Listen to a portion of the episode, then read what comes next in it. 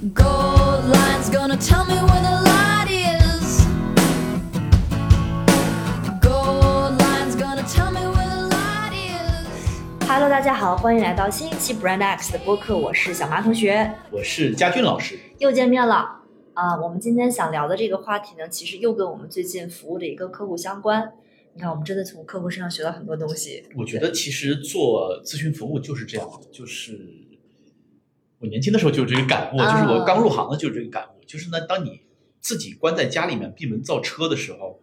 你是很难有成长的。嗯就几乎你所有的认知上的洞见也好，商业上的成长也好，几乎全部来自于你跟客户在一起。嗯，对，就是他们在战斗的一线，然后碰到实际问题，他们有他们的解决方案，他们有他们的困惑，然后这个东西反馈到你这儿，你来试图帮他们解决问题，你才能够获得成长。所以呢，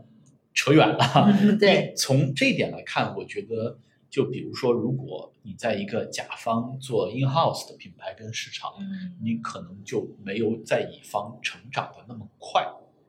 很少有这种机会可以大量的接触案例。对你，你的你的这个视角会被限制住。嗯，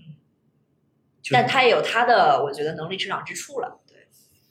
嗯，它会有嗯，但是它可能更多。你看，中午我们跟我一个前同事吃饭，嗯对吧？你会发现大厂的特点，或者说 in house 的特点，就是很明显，它会有一个内耗。嗯，就组织越大，这个内耗越难避免。对，这个内耗就会体现在什么呢？就是可能你百分之七十的精力用在处理内部的摩擦和损耗上，嗯然后你有百分之三十，我们过去把这东西叫做有效工作。嗯有效工作啊，你可能有百分之三十的时间拿来做有效的工作。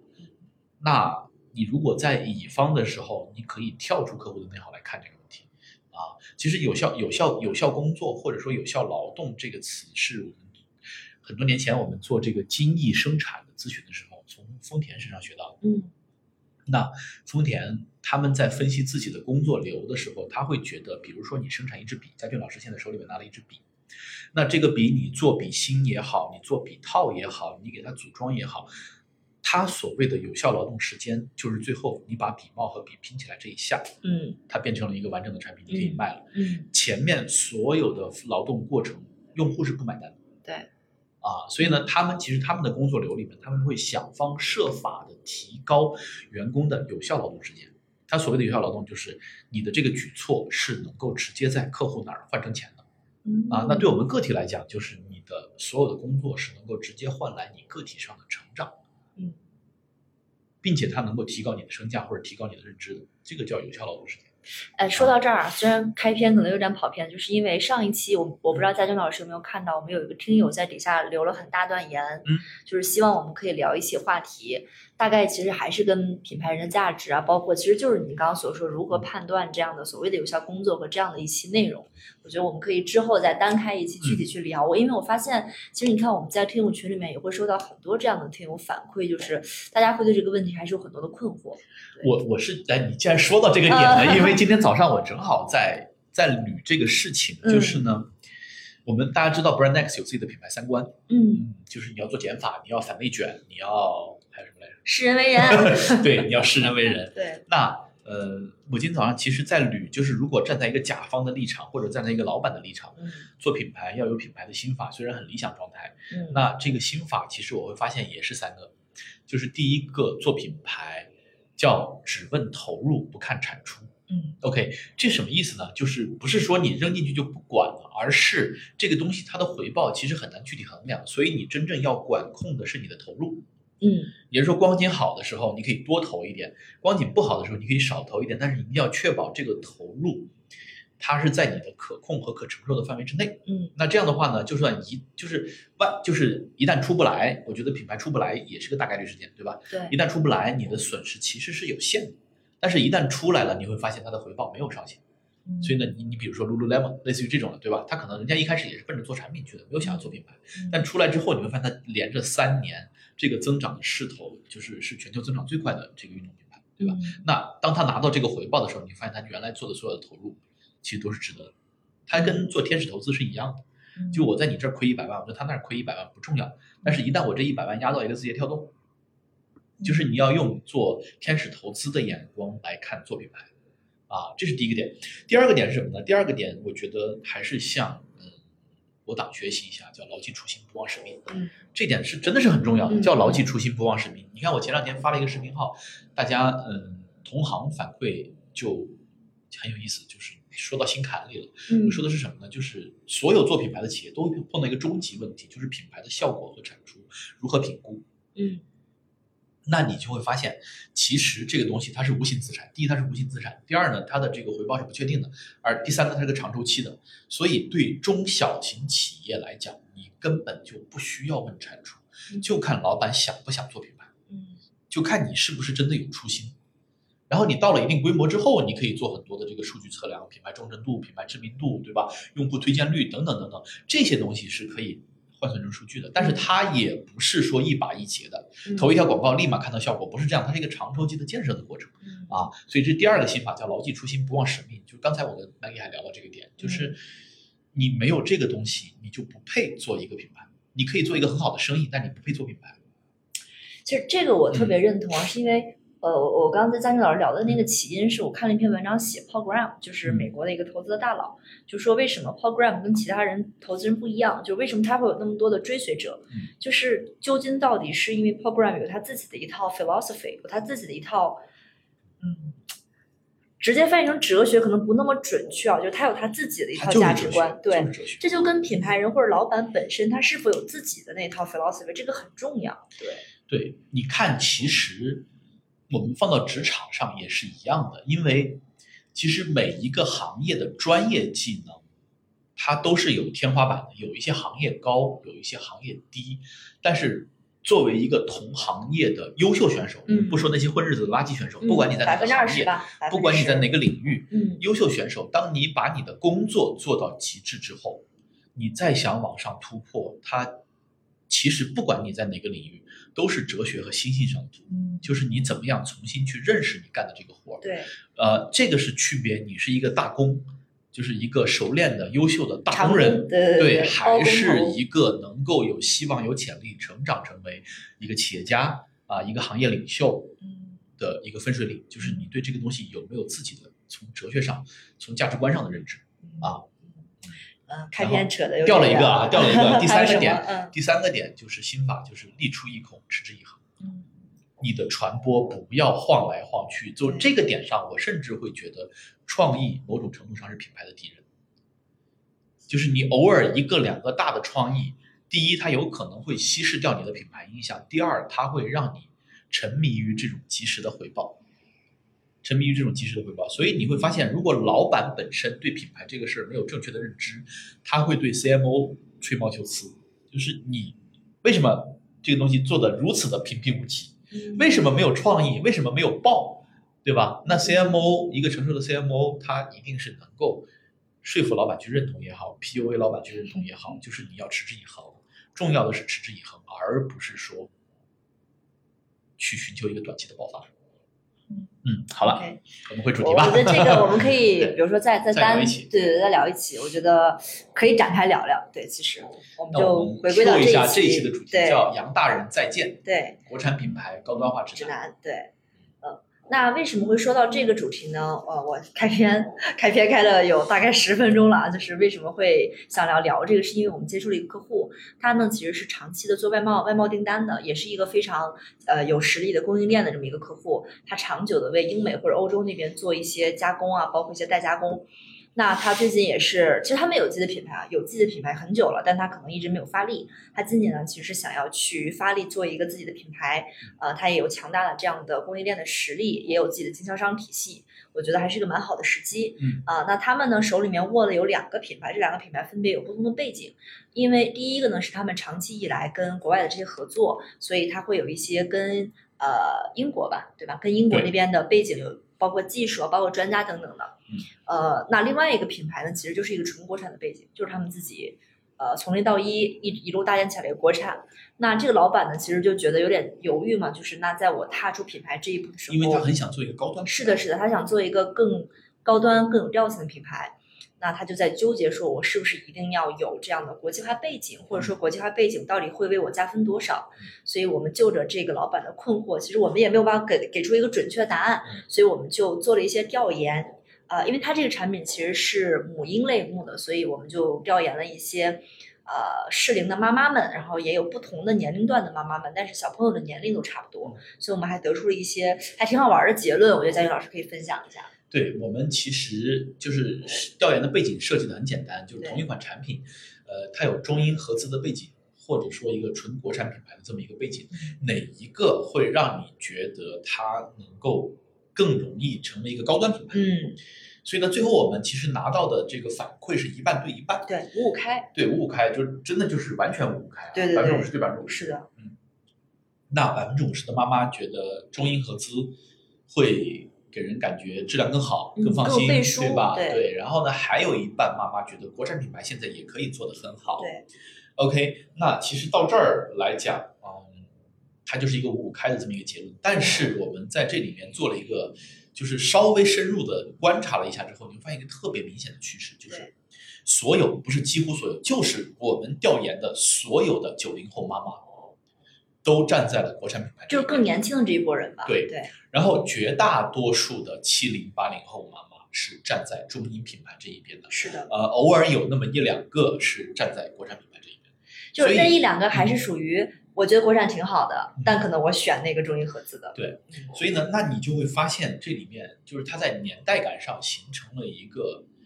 非常明显的分水岭。这个分水岭就是在于九零后这一波的年轻人没有那么哈洋品牌，或者说他对自己的民族产品的文化自信，他有足够的自信。嗯那这个事儿为什么我们这一期起了一个标题叫“杨大人再见”？因为坦白讲，我们做品牌营销已经有，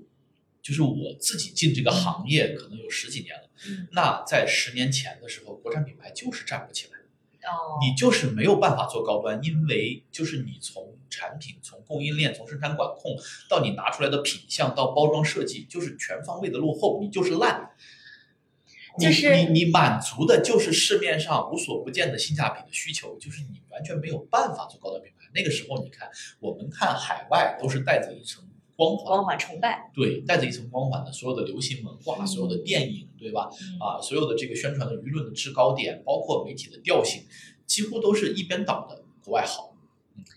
你说到这个，我就立刻回想，我发现其实也就这两年的事情，可能也就三到五年这个区间。疫情是一个蛮有意思的分水岭。就是你看啊，五年前、五六年前我读大学的时候，那个时候我们买护肤品、买化妆品、买国产是一个就是羞于启齿的事情。对，就是你啊你你就这么举例子吧，就男朋友送女朋友，你送一个呃大牌的化妆品跟护肤品，这是一个标配，对吧？你很难说我送你一个国货，但是你看这不过几年的时间，我自己现在都非常的喜欢使用国货，因为我觉得一它就是好嗯，二它的品相做的也好嗯，质感也起来了，对，就真的就是这几年腾飞的这么一个过程。所以其实这是一个时代的趋势，就是当你国家贫弱或者落后或者穷困的时候，你除了在某一些特殊的领域，比如说白酒，哦，对吧？啊，你你你你会有自己的这个呃所谓的高端品牌啊，其他的领域你是就是大众消费领域，你一定是全方位落后的，嗯，一定是全方位落后的，嗯因为人家就是比你高贵，对吧？但现在你看，现在你看有个很明显的特点，就是国产运动品牌，起来了，它一定今年安踏就是一个，耐克一定贵了，嗯耐克在中国市场上大概就是占了三十年的 number one 了。嗯然后今年就会被安踏踩在脚下嗯啊，今年就会被安踏踩在脚下，然后阿迪可能会继续往下掉，嗯而且就是再往后的年轻人们，包括工厂的老板、企业主、经销商，普遍形成共识，就在运动品牌这个领域，洋品牌没有任何的机会。嗯，就你可能在小众的领域你是有机会的但是大众市场 number one 整个市场占有你没有任何的机会了嗯。为什么呢？因为美职篮，美国职业篮球赛 NBA，、嗯就是不是就是他在国内的影响力没有那么大了。你看现在还守着电视机看世界杯、看 NBA 的，都是你们那辈人了，是吗？对，几乎都是中年男人，几乎都是中年男人。啊，就是它的影响力其实是在衰弱，当然这个东西也不也这仅仅是一面，嗯也就是说，其实西方的这些强势文化的这些因素，它其实在衰退。嗯，然后呢，我们自己中意的东西在慢慢的兴起对，啊。那这是它背后就是强势的文化背后一定是强势的经济。是的，然后你会发现，美国的这个全球 top 的知名的品牌是在它经济最辉煌的时候诞生的。嗯日本的这个最顶巅峰的品牌也是在它经济最辉煌的时候日本最后一个拿得出手的国际级的品牌，应该就是优衣库，一九八四年，哦，我没记错的话啊。哦，再往后，日本就没有人创业了。无印良品呢？无印良品算不算全球？反正就是你会发现，当它经济进入衰退期期之后，它就没有办法产出全球知名的品牌了，因为你没有钱去做自己的这个影响力的扩张嗯啊。所以就是强势文化背后一定是强势经济啊。嗯特别有意思，就是我昨天还看了一个段子，就是民国，就是民国的时候，我们我国有一个这个非常知名的外交官啊，然后在国际这个外交外交的这个圈子里面纵横捭阖，为什么呢？就是因为他为了做外交官，找了一个特别有钱的太太，啊，然后用他太太的钱，天天办宴会，迎来送往，就是这个影响力是无人能比的，因为别的别的国家外交官没有他那么有钱，他相当于是拿他老婆的钱贴了国家的事务。，OK，对，然后最关键的这个渣男是把他媳妇儿钱花完之后就离婚了，哦，然后就另娶新欢，然后他儿子就不认这个爹，你知道吗？就是这样的啊。所以强势经济背后，强势文化背后就一定是强势经济。所以那你会发现，洋品牌在今天这些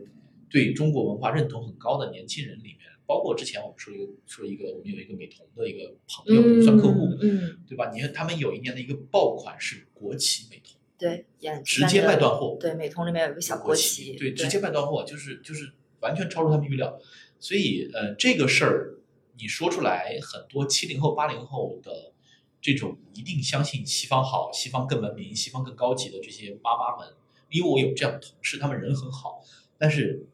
他也不是主动跪下的，而是因为真的人家太有钱了，对，就是真的就是。包括当年他们的媒体宣传包装的太好了，嗯但是加上你看这个疫情的这一波的出现，疫情消灭了一个职业叫公知。公知很有意思的，公知就是吹，你看啊，海外免费医疗嗯这个好那个好，但是你倒下来，你发现这一轮疫情打下来，哎，你会发现我们死人死很少，免费医疗的地方死很多，对吧对 啊对，？Anyway，是就是就是，所以那接下来这符合我们对未来可能十年品牌趋势的一个判断。对，包括我自己身边一个亲身的案例，我也跟客户分享过，就是呃，我自己的妹妹因为刚高考完嘛，我想送她一个礼物，你就发现很明显是00后，我妹妹是零零，你会发现零零后对于这个民族的认同感跟自豪感，其实可能更胜于我这一代。我觉得都不是民，他都他都不是，可能不一定能上升到那个高度啊。嗯因为我听麦克讲过这个，我觉得他就是，他天然的就是有一种价值上的鄙视链，你明白吧？嗯，就他的鄙视链跟七零后、八零后他根植的鄙视链是不一样的，他的鄙视链是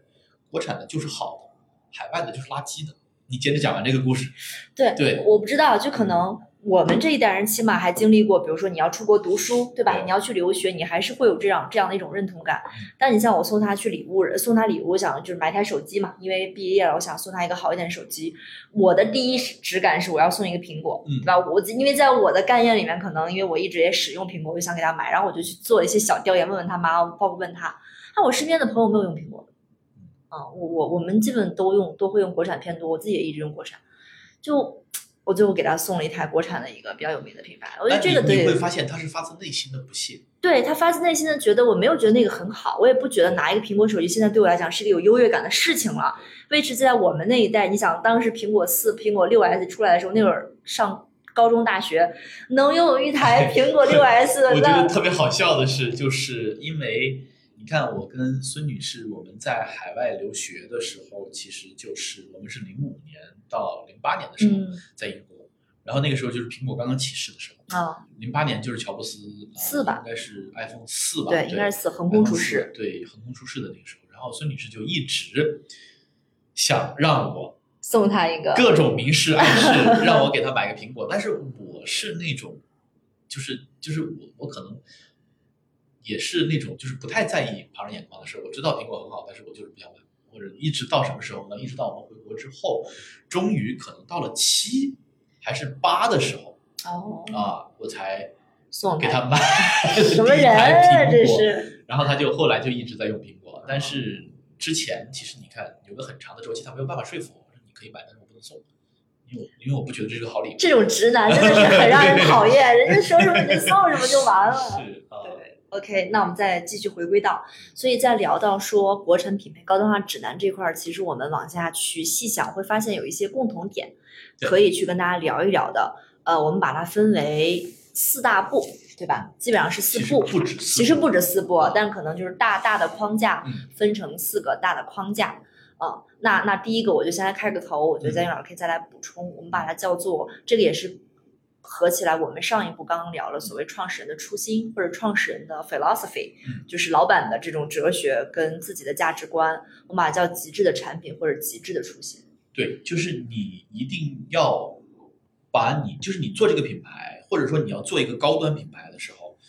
你真的是要相信一点什么，对，就是你得，你否则的话，你比如说你可以做纯粹的堆料，但是纯粹的堆料，你像像国产手机就是这么一个现状，就是我纯粹的堆料，我把这个内存做到五百一十二 G，甚至做到一 TB，对吧？然后呢，我做超级好的摄像头，超级大的内存，这个最好的芯片，你会发现你拿不出，你拿不到溢价，嗯嗯你，拿不到溢价，间，对你没有你的这个极致初心，所以这个极致产品一定是来自于你的初心推导出来的极致产品。你把你的产品某一个点功能推演到极致，嗯，并且得到所有人的认同。或者你真的信仰某一个东西，而且这一点，这一点非常重要的是，有很多搞营销出身的大忽悠，他非常擅长包装，但是他的产品站不住脚。嗯你比如说最近奄奄一息的，一度非常风光的这个认养一头牛，嗯它的营销概念就是，对吧？其实对听起来就是你要认养一头牛嘛，你有你的牛，然后到 IPO 的时候发现，人家发现，我靠，你的原材料全是采购的，压根儿没有那个牧场，对，一头牛都没有，那啊有还是有几头，还是有几头，就那你这个东西就翻车了吧？？对，就你你凭什么这么吹呢？你再看钟薛高，有的时候他挨骂的点在于，就当年他出来包装的时候，老板会包装，对吧？北海道的赤小豆，哪儿哪儿的赤糖醇，这个什么什么地方的提子啊，对吧？然后直接被质检总局啪啪两耳光呼脸上，嗯，好改了，普通红提，然后这个廊坊的这个奶酪，然后就是就是你如果真的像你所说的那样，全球采购最顶尖的材原料，大家是认的，而且我一定会为这个东西支付溢价。就算它真的吃起来口感并没什么区有区别区别，嗯但是我会认可你在这里面付出的成本和你的坚持。嗯啊，我觉得这也侧面的反映消费者也在成长，就是消费者没那么好忽悠了。就是现在信息检索很透明，太透明了。就是你像过往通过打信息差，然后向大家传递一个这样的概念的这个时代，其实已经过去了。嗯对，所以你看极致的产品，极致初心，我第一个能想到的品牌其实就是苹果。对对，其实就是苹果，它它做到了极致的产品，创始人也有这样极致的初心。对，所以你看我们那个呃，我们那个做口腔护理的那个客户，嗯就是我们刚才做调研的那个客户，母婴品牌，就他如果在他的产品上，啊、推演不出这个极致的点，这会是它品牌高端化的一个极大的挑战。对对，就是我们可以通过营销手段去解决这个问题，但是如果你不经拆的话，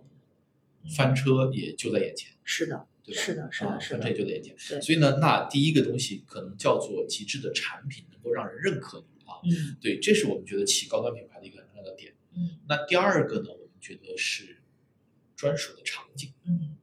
这个很重要。你要有你的专属场景。那这个东西你倒回来拆装修高，其实是一模一样的。对，呃，哈根达斯一直就很贵，嗯，从来没有人说它。是，为什么呢？因为你在所有的几乎北京的这些 shopping mall 里面，包括你看朝阳大悦城啊什么的，有，人家的门店，你都能看到它的专卖店，并且你一进去，你看它那个 menu，你看它那个产品你就觉得不的包装，便宜。对他，他不骗你，对对吧？你没钱你就别来。对，啊，或者说你小伙子对吧，咬咬牙攒了点钱，对吧？带你自己心爱的女朋友、啊小女生一起吃个哈根达斯，这个钱花的值。嗯但是呢，你看钟薛高，他的第二个点，第一，你看他的产品端翻车了，对吧？嗯第二，他没有自己的专属场景，他混在小卖部的冰柜里，然后去暗算小区的老头老太太、刚下班的小学生，对呃，刚下刚下课的小学生，对吧？高刺客，对，然后那你当然就有骂名，因为那你没有自己的专属场景，你凭什么卖那么贵呢？对对不对？对你就显得不高贵嘛，对，你显得不高贵是。啊。你看那个哈根达斯，哪怕他在一些便利店，他也会会有自己专门的冰柜，对，他就会区隔告诉你，我这个东西可能就是会价格更高一些。是的，会给你你个暗示一点，你看八喜可能做的都比因为巴西可能还有那样的小巴西它有自己的小柜，它嗯虽然没有自己的店，但它有自己的小柜，嗯对吧？嗯所以呢，那你看，这就是我觉得人家做的到位的地方嗯啊，人家做到位的地方。那我不知道茅台，因为没有看到太稀缺啊，但是茅台如果原则上它是它一定也可以有自己的专柜，茅台冰淇淋嗯，它一定可以它但是有自己的。它现在量太少了，对，它量太少了它就是稀缺嘛，就是它稀缺非常稀缺，对，非常稀缺。对，所以呢，那那这就是说，第二个，它得有自己的专属场景。那你看到，比如说，还有一些品牌，它也会有自己的专属的场景，就是你在某一个既定场景的时候，大家能想起你。呃，你比如说，倒过来说，苹果，嗯，苹果最开始那个专卖店出来的时候，哇，对轰动啊，就是没有人在专卖店上去投入那么大的成本，或者说设计感，或者说在审美上，或者在这个高贵的这个意识，这个这个给人 感觉很贵的这个点上，对吧？嗯啊，那你再比如说，其实应用场景也是专属场景。，Lululemon 其实也是对吧？它从瑜伽这个场景往外延伸嗯，对，然后你再看，比如说现在在这个户外品牌里面卖的最贵的，其实鸟还是始祖鸟。对，呃，但是它现在已经泛化了，它变成一个商务品牌了。但是它真正当时开始起家的时候，是因为大家相信，比如说我花一万块钱买鸟，比起我花两千块钱买另外其他一个品牌的冲锋衣或者登山衣，嗯它在极端严苛的环境下，可能，我多花的这八千块钱能让我生还的几率，比如说提升百分之一。嗯嗯但这百分之一，就是它的边际效益没有那么的，就是不是说你多花了八千块钱，效果就要好五倍，嗯，不是的，因为你越往上，你的效率越迭代，对，它可能投入越多，产出越小。但是呢，你执着的在这个方向上不断的去做投入，那我多花这八千块钱，就是为了额外买这百分之一的保障。嗯 OK，那这个东西它立住了之后，它就可以开始慢慢的往外去泛化、去扩散。所以呢，这个东西叫做呃专属的的场场景景。嗯，嗯那对其他比如说想做高端品牌的这些呃国产的品牌也好其实它其实是要去营造这么一个高端场景啊，营造这么一个高端专属的场景。嗯但是坦白讲，我有一个行业，我其实是一直觉得特别的棘手，或者说我并不知道怎么去做。嗯呃，就是女装或者男装，我觉得还好，因为男装的是男装，第一它这么多年没有任何的变化，第二你要做高端，你就某种程度上你可能就得往正装或者是商潮流这些方向去靠啊，嗯。因为男装的变化极少，但是女装我确实没有想明白，就是它的专属场景怎么去界定，我觉得这个真的还蛮挑战的。你看，我就不要说你了，我现在在想，奢侈品的最难去处理，包括去传播的线，其实也是它的服装线啊。你看，其实也是。它每一年包，你看每一个奢侈品品牌最终推向市场的，无论说是爆款，还是说这样的什么像类似于 Eat Bag 这种东西，它其实都是包，对，或者表，皮皮革嘛，皮革对饰品、皮革烈酒，对吧？对你看 LV LV 今年的这个，它上半年的这个年报也出来了嘛，今年上半年大概增长了百分之三十，全球增长百分之三十，而且还是在中国市场几乎停滞的情况下做的增长。就有顶层的那波人是它的它受影响的他的策略是提价，对对啊，这年初其实我们还探讨过他提价的策略。对，所以就女装就很难理解。但是你看男装，其实因为男人重要的场合其实就是那些。哎，那我采访一下，对于你来讲，你认为在你的衣柜当中，什么样的男装品牌对你来讲算是高端的？是你你需要去嗯，我觉得你会，你当然会需要，就是一件或者说几身看起来不错的正装。哦，我觉得这可能是我呃唯一觉得有刚性需求的地方。嗯唯一觉得有刚性需求的地方就是，但是现在你看我的正装，它几乎都是定制的，啊更贴身一些并不便宜，但它定制。然后呢，它其实呃，像那些工作坊，因为北京好的这种定制西装的，几乎都在亮马桥。哎，就是我们现在在的地方。啊，对，就就几乎都在亮马桥。然后呢，那你就会发现，你有了这个定制之后，它可能第一，你能拿到品质很好而且非常合适的西装；面料，第二，它的质感啊、面料各方面，其实它比起，因为也不便宜，我定制一身也没有特别贵，但也不便宜，就一万多。嗯，但是你去呃，你去正经买一时，装那种比如说你买杰尼亚，五万块钱吧，啊，对，那我觉得它比杰尼亚可能就靠谱多了嗯啊。嗯，对，OK。哎，那那你你你觉得那些买鸟的那些所谓商务休闲的男性们，这对于他们来讲是补足了他们西装之外的一种场景吗？对，就是日常的这个怎么讲叫商务，叫商务啊。但你看我其实是缺乏这种商务休闲装，嗯因为我不是很喜欢日常的时候穿衬衣，然后我又不喜欢穿 polo 衫。对，OK，然后那你就会发现，就是你穿运动装吧，又太随意了。嗯你要见客户的话，嗯嗯，那个时候你会发现鸟家的这个商务装其实还是能填补蛮这一块尤其当你去客户端做提案的时候啊，他需要做个背书的时候啊，它也是一种另外一个专属场景的补充，它既没有那么高端正式，但它也没有太随意，嗯，对，挺好玩的。第三个，第对，我们继续，不要，因为我我就是负责把这个主线稍微扯回来一些，对，第三个其实我们说的是可视化，嗯，可视化成分价值可视化，嗯价值可视化这个点其实还是蛮重要的。呃，过去因为大家可能我们改革开放到现在四十年吧，对吧？嗯呃，前三十年大家都是处于一个就是物质上的、物理上的饥渴和物理上的需求没有被满足的这个状态，嗯所以大家要的是有，我有这个东西。我先家里有个自行车，我有个手表，我家里有电视，我有嗯冰箱，有电风扇，对吧？嗯然后呢，有西装啊，有运动鞋等等等等。但是到现在，你就会发现，其实我们不缺产品了。甚至就整个市场，上都不缺产品了。呃，因为经过了这四十年的疯狂的发展和这个消费的这个兴起之后，每一个细分的赛道和垂类都已经很拥挤了，嗯你真的很难再做出区分来了。嗯就连掏耳勺这种类目都已经出现了，就是可视化。最开始小米推出可视化掏耳勺，嗯然后呢，它在可视化掏耳勺的基础上推出了可视化带镊子的掏耳勺，能夹的嗯啊，嗯就已经到这个份儿上了。嗯所以其实那从产品上就已经很难再做出精细化的区分了，真特别难。嗯，不是不可以，是第一，这种留给你的空间并没有那么多，对吧？嗯第二呢，就是你做出来之后，你的竞品它会很容易的对，就是 copy 你的这个点对啊，很容易的 copy 你这个点。所以那从这个点上来看呢，那这个时候你就会发现，价值可视化看起来很贵这个事儿就变得很重要。嗯，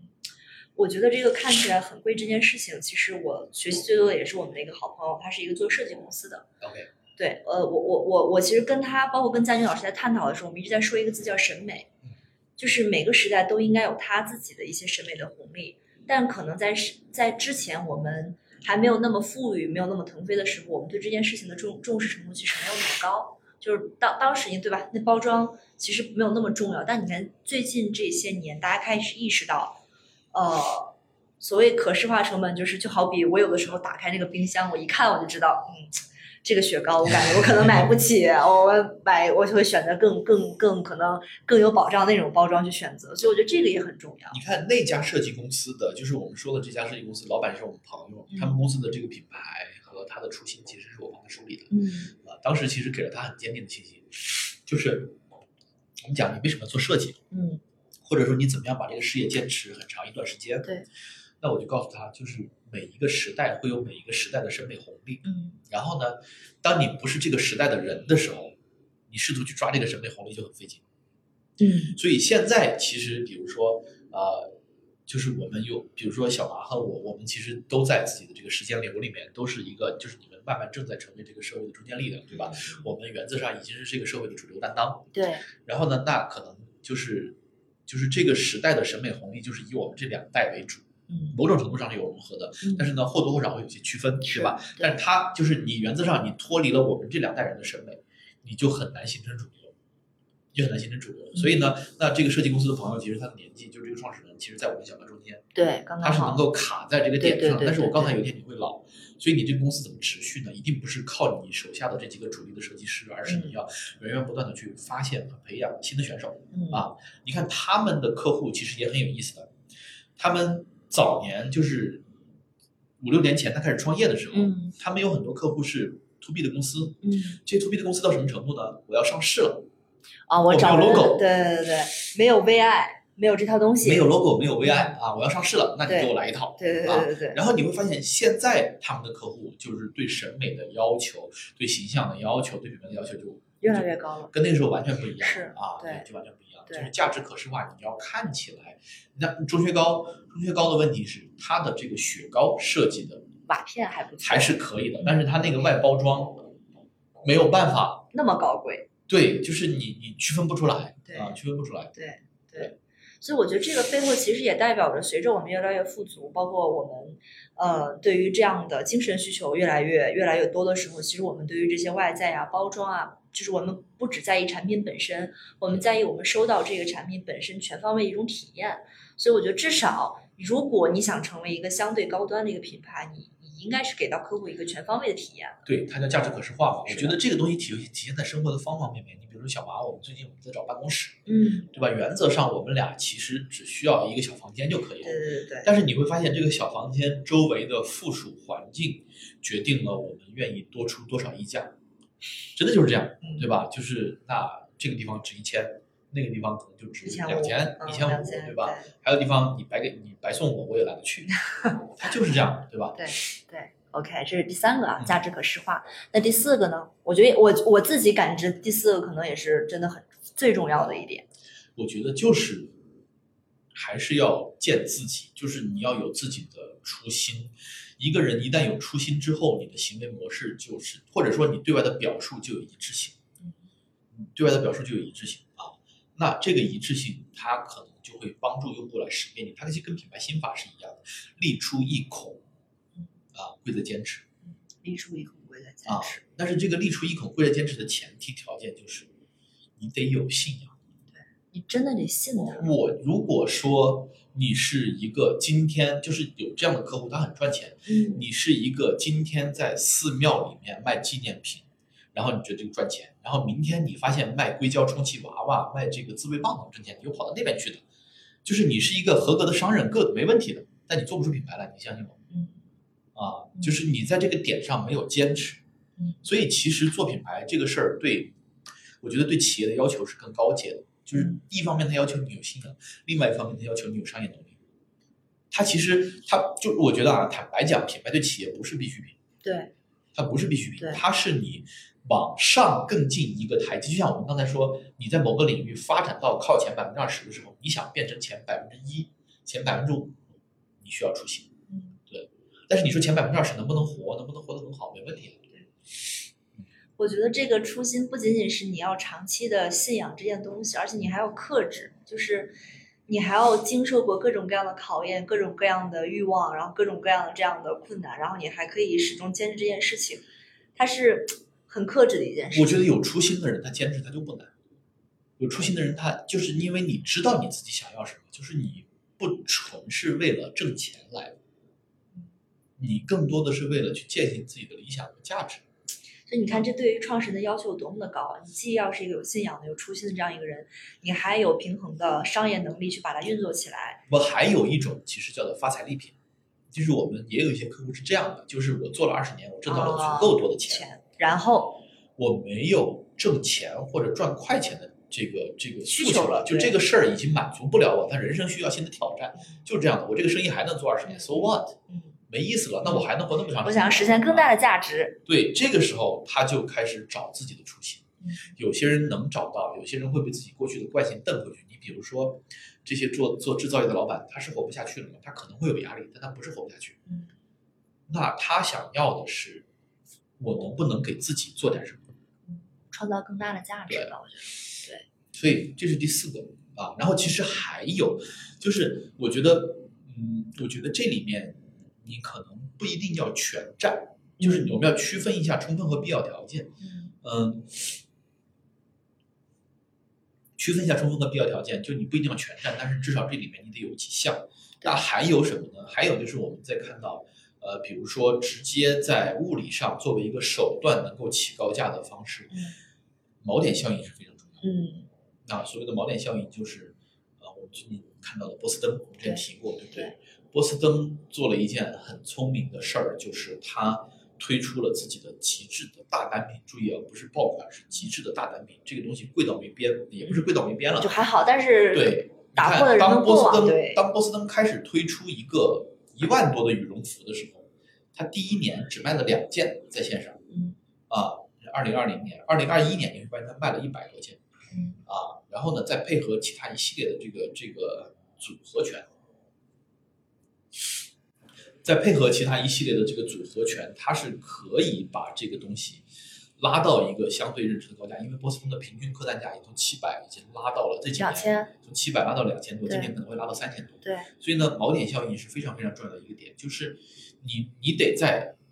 皇冠上有一颗明珠，嗯你得有一个，而且波司登那个东西它设计的叫登峰系列，嗯，就是有点像鸟当初的那个极致的那种攀登啊。就是，极致的功能，你买不买不重要，但是这件衣服可能在最关键的时候，它甚至有个救生系统，对在北京根本用不上，对对，对吧？就是你迷失在雪地里面，就是你你被你获得救援被救援的可能性会更大。嗯然后这个衣服有多轻，有多，他把他所有的黑科技、高高品质的材料全部堆在上面。对，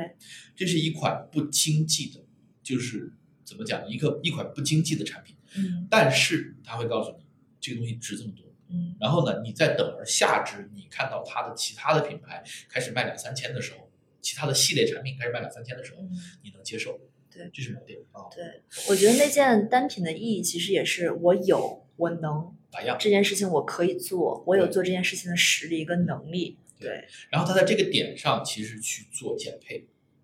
就是在最极致的点上去做减配、嗯啊。然后呢，大家就觉得啊，其实也挺好的，因为我在北京，我可能大概率用不上你的求生系统，对吧？啊，对那这是这是波司登，呃，还有哪些品牌做了这个事儿？但是你看，你比如说，呃，我们又忍不住想说说小米，当它开始做高端化的时候啊，当它开始做产品高端化的时候，你看，其实你在天你在京东上，我在京东上搜过的，嗯小米卖的最贵的手机一万三千八，嗯，苹果卖的最贵的手机一万四千二，没有一万四吧？有一万四千二。二，一万一万一万四千二，就是可能我年初的时候搜的，哦降下来了啊，降就是一 TB 的原封来。对，一万三四，差不多，差啊，对。然后小米那个是折叠屏的五百一十二 G 嗯啊，但你会发现它的这个大单品，因为它就它立不住，但我就是什么人会花一万三去买小米呢？对，而且我感觉三 C 这个东西，你有什么功能值得我额外付出这么多的溢价去购买你呢？如果没有品牌效应的加持的话，它其实是可以的，就是你看，呃，因为小米刚开始推高端，它是它的十，它试图卖贵的时候，它其实是有跟我的一个朋友合作，就是商用卫星。我那个朋友像他他们是做商用卫星的这个研发和这个服务的，号称是中国发射民用卫星最多的男人啊。然后呢，小米当时跟他的合作就是把小米十固定在他的卫星上，然后发到太空拍地球。呃，对，不，这种东西对直男是我我这个东西绝对可以在我这儿拿到溢价，毫无疑问。真的吗？对，但是它没有在这个点上去持续性的，就是如果你有一台小米手机发上去，你看现在 NASA，你再看，你注意看 NASA 的那个视频号，它每天给你的就是直播地球。就如果你能有一台手机，你有一个专属的卫星，能够每天直播地球，对吧？啊，然后等到谁，比如说，哎，那个小妈的男朋友跟她求婚的时候，你说我预定一个那个直播的镜头嘛，手机拿下来，哎，对吧？我真的不太能理解直男的这种。就是功能性的核心科技，这个就对男，因为因为他对直男的这个号召力是在的。你看，包括最近菲亚达，嗯菲亚达手表，国产手表里面其实做的相对算好的。我真正动心的，它的几款表，我觉得就是你可以花，就你看啊，当你对一个品牌认同到的时候，你可能你可能会觉得花十几万买个沛纳海，花十几万买个宝珀嗯是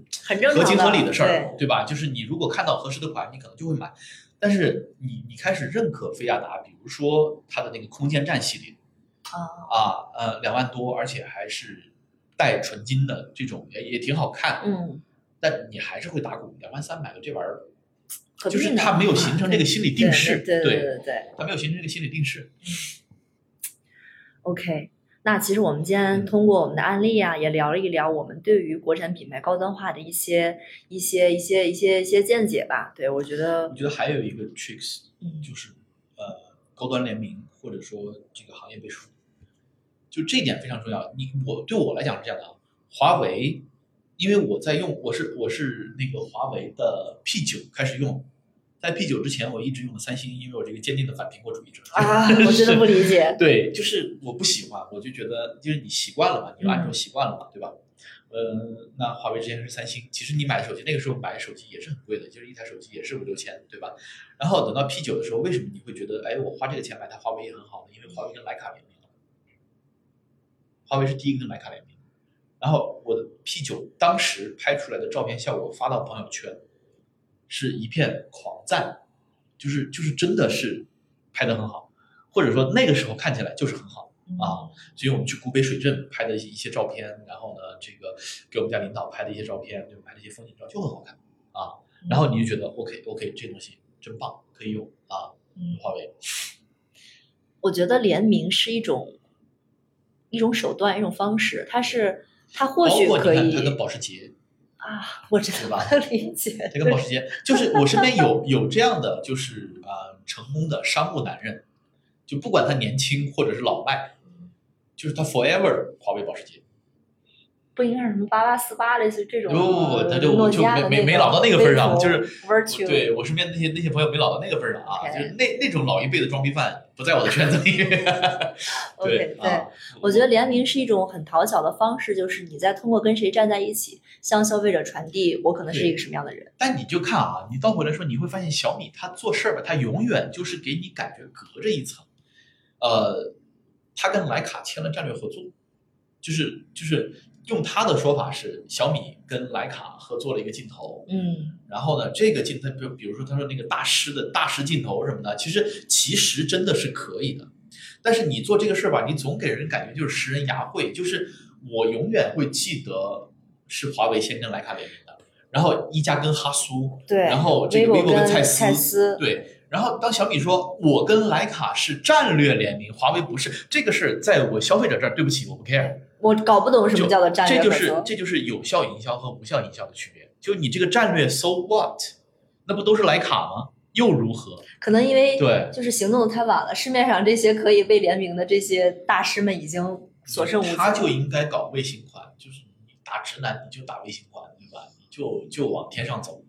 我觉得真的没毛病啊。或者直接跟 NASA 联名出那个最新的那个那个那个那个卫星叫什么？啊，就是哈勃哈勃退役之后新的那个那个卫星，对吧？你整这个，真的大家是会买单的啊。就是高端联名和行业背书和认证，它是 make sense 的啊。那这方面有没有什么意思？不知道啊，就是，嗯，但是有一些其实也充满了失败的案例，太多了。或者说不成功的案例，你会发现，比如说呃，手表，百年灵，百年灵有一个宾利的联名款，就是完全没有，我觉得没有声响在我这儿啊，就就特别 make sense。我觉得可能是这样，就联名这件事情，在很古早的时期，它会被被人们认为哇，好新奇，这两个人居然玩在一起了。但是随着这个手段被运的用的越来越多，越来越多，就首先这个方式本身不新奇了，二是这些有有头有脸的品牌们，基本上也都是连了一个遍，对吧？你你很难再制造什么很有反差感的效果。嗯，所以我现在对于联名的判断就是它可以做，它是一种很好的方式跟很好的手段，但是它不是一个一定会出结果的一件事儿。就是很多人就觉得我只要联名了，我就可以提价了，或者我就可以。这是一个很好玩的事儿，就是因为可能我知道小马在说什么，嗯是我们之前有个客户他总是想搞一个联名，但是呢，你要注意的是，就是你拉过来联名的那个品牌，它能有足够的势能赋予你的时候，它才会是，或者说你们俩一加一大于二的时候，比如说两个屌丝联名，这个事儿其实不重要，抱团取暖，对吧？毫无意义。然后呢，嗯，就当那个品牌，你比如说蜜雪冰城特别火嘛，对不对？嗯然后就是其实呃，我身边有很多朋友，不管做这个做那个的，都想跟蜜雪冰城联问跟蜜雪名冰城联名。蜜雪冰城我找我跟他们市场负责人也认识，就直接聊，觉得我们最近不考虑，嗯，别想着蹭我的流量对，啊，对你钱给的不够。其实当他说这句话的时候，就是你钱给的不够，你知道吗？就我觉得联名啊的前提一定是有两个，第一个原则叫势均力敌，第二个原则叫我们我们是互相补充的。互补的，对，互补的，就比如说，呃，举个例子，比如说昂跑和罗意威最近这种，或者说 GUCCI 跟那个北面，嗯那奢侈品想要更加亲民化，想要想要跟户外想联合，他找到北找北面，那北面希望能够自己再拔一拔调性，我觉得这是一个很好的互帮互助的。嗯但有一些联名就属于完全不搭嘎，就一看就是两个人一拍脑袋，嗯、反正连就连了，咱们做吧。对。那你看，比如说鞋这里面很好玩，就是呃，你像那个美津浓嗯跟空山鸡的联名，嗯，哦，那鞋特别酷，就是太帅了。对，就他就他有他他就该有一家，对吧？哎，但是李啊宁也跟空山鸡有联名，你你会觉得李宁的问题是，就是价值可视化这点，它你鞋做的就看起来就不贵。就是我曾经买过一些李宁的设计款或者联名款的鞋，到家之后，我们家领导看第一句话就把这玩意儿退了，没有那么值，对就真的很丑，就是我看也很丑？OK，啊，就是傻大黑粗，还不好用，就是它的那个联名款的那个设计感没到那个份儿上啊。对它没有更精细的去雕琢这件事情，且。而且你看，就比如说，你看那个美津浓跟空山鸡的联名，他是把他的经典款，人家是有自己稳定的系列的，嗯他把他的那个预言系列嗯就是空山鸡的这空山计划，嗯，所以它其实是就是纯银的那双鞋，就嗯看起来就很特别科幻嘛的未来感，对。特别酷。但是你看李宁，他的很多东西是为了设计而设计，他他他没有形成，但是现在开始慢慢的，你看它有自己的开始学习了对开始他的系列了，对吧？小马可能比较熟，他有嗯它有他有哪些核心的系列？超轻啊，超轻超轻是李宁的长期生意款。他现在开始做自己的整个跑鞋家族，就有点类似于 Nike 的那个什么 Next Percent，就是啊耐克耐克不是有个跑鞋家族嘛，比如飞马，然后 Next，然后还有什么阿尔法之类的，他现在也在做，比如他最顶尖的那个飞电，下面的绝影，再往下赤兔，他也试图在构建自己的家族，包括列骏嗯，对他他有这个意识，我觉得对，那你会发现，其实现在国产品牌在这些点上，呃，就做的就还好了。就是你看，我今天穿了一双安踏的鞋，安踏的星火，就是这双鞋，在我的审美里面，我是觉得真挺好看的，拍照也很好看，因为它，对吧？就就挺好看的啊，就就就有点出挑，在这个经济下行的年代里面，它的衣服它有亮色色给了对给了人一点点希望。对，第二个，你看小马也问我，国产品牌那么多，你为什么买安踏？就是谷爱凌她真穿真跑啊。嗯嗯，对吧？这个点就 make sense 啊，就是他真穿真跑，你很多联名，你比如说我我不知道啊，你比如说呃蔡徐坤跟特步，他他他他是跟特步吗？不是啊，我举个例子啊或者说蔡徐坤代言 NBA，这个是你就觉得就很违和，你知道吧？我觉得是这样，就是我觉得安踏这次联名很成功的，就是首先谷爱凌使用它不是在一些商业场合，就是我为了跟这次联名，我穿你这个鞋，我穿你这身衣服，就是你可以看到她自己回回家，然后偶尔参加了小镇上那个马拉松比赛，她也穿了全套这个装备，她就很有幸福，你觉得哎，她也在穿，或者说她很有真实的感觉，而且最关键的是，因为我其实是啊、呃每隔几年或者说几乎每一年，我都会试探性的买一些国产品牌的跑鞋。嗯，真的一直到今年，我穿这双安踏，就是我的脚给了我一个答案，可以了，这双鞋你可以穿着跑。啊，在之前其实你看我穿着跑的都是呃斯凯奇、耐克、呃亚瑟士对，啊，亚瑟士，亚瑟士可能是之前是最适合我的嗯啊。大体重友好，那现在也是挺适合我的，包括美津浓也可以 嗯啊。但是之前国产品牌，因为我不是专业运动员，我的脚对鞋的要求是高的，嗯所以当你做的没有就专业运动员是你给什么他都能跑，就你给他一双保底他也能跑，因为他的肌肉力量足够支撑他去跑。但你像我们这种业余选手，人又很重的时候，对鞋的要求就会比较高。其实是这样，就是我之前还了解过，因为我试过那个特别顶尖的那些跑鞋，就是那种尤其是碳板跑鞋。嗯你你试过碳板跑鞋吧？穿上真的很不舒服，就是它一定会助力你有更好的运动表现，它一定不是一双舒适的鞋。这就跟那个驾驶 F 一赛车一样，就是 F 一赛车里面没有什么让你舒服，什么加热座椅，什么贴合人物，它的一切就是为了速度。跑鞋也是一样的。然后我最近还还有一个很有意思的事，就是啊、呃我有一个在深圳给各路高管做精力管理的这么一个朋友，他其实最开始是一个跑步教练，他教人跑步，嗯跑着跑着呢，因为其实运动是非常好的社交啊，跑着跑着就是跟你跑步那些人，大家就会聊啊，会干什么，就会增加信任度。然后他的客户里面有很多是就住在深圳湾一号，就是深圳最最最贵的那那那那那个盘，对吧？啊，然后深圳湾一号，然后呢，他客户呢跟他跑着跑着，就是因为这些高净值人群嘛，他认识一个靠谱的人也不容易。他除了这个跟他学就是陪跑步之外呢，说哎不行，你跟我们讲讲精力管理吧，教我们管理一下精力啊啊。然后他就开始做这个。然后呢，后来就是有一回我去这个深圳讲课，我就认识他，他送给我一双跑鞋，就是已经在深圳湾一号的业主里面形成了极其流行冠是吗？就是这个这个跑鞋叫什么卡虎，你们听过的？没有啊，真没有。芬兰的国宝品牌，一百多年了哦，啊，国内其实买不到嗯，啊。他送了我一双，然后呢，我穿上之后就感觉就是我这种业余选手要的，上脚你就发现就是 OK，嗯。啊，OK，反正今天聊了这么多，我是觉得呢，嗯、关于做高端品牌，其实你思考的点哈、我觉得第一还是要根根正，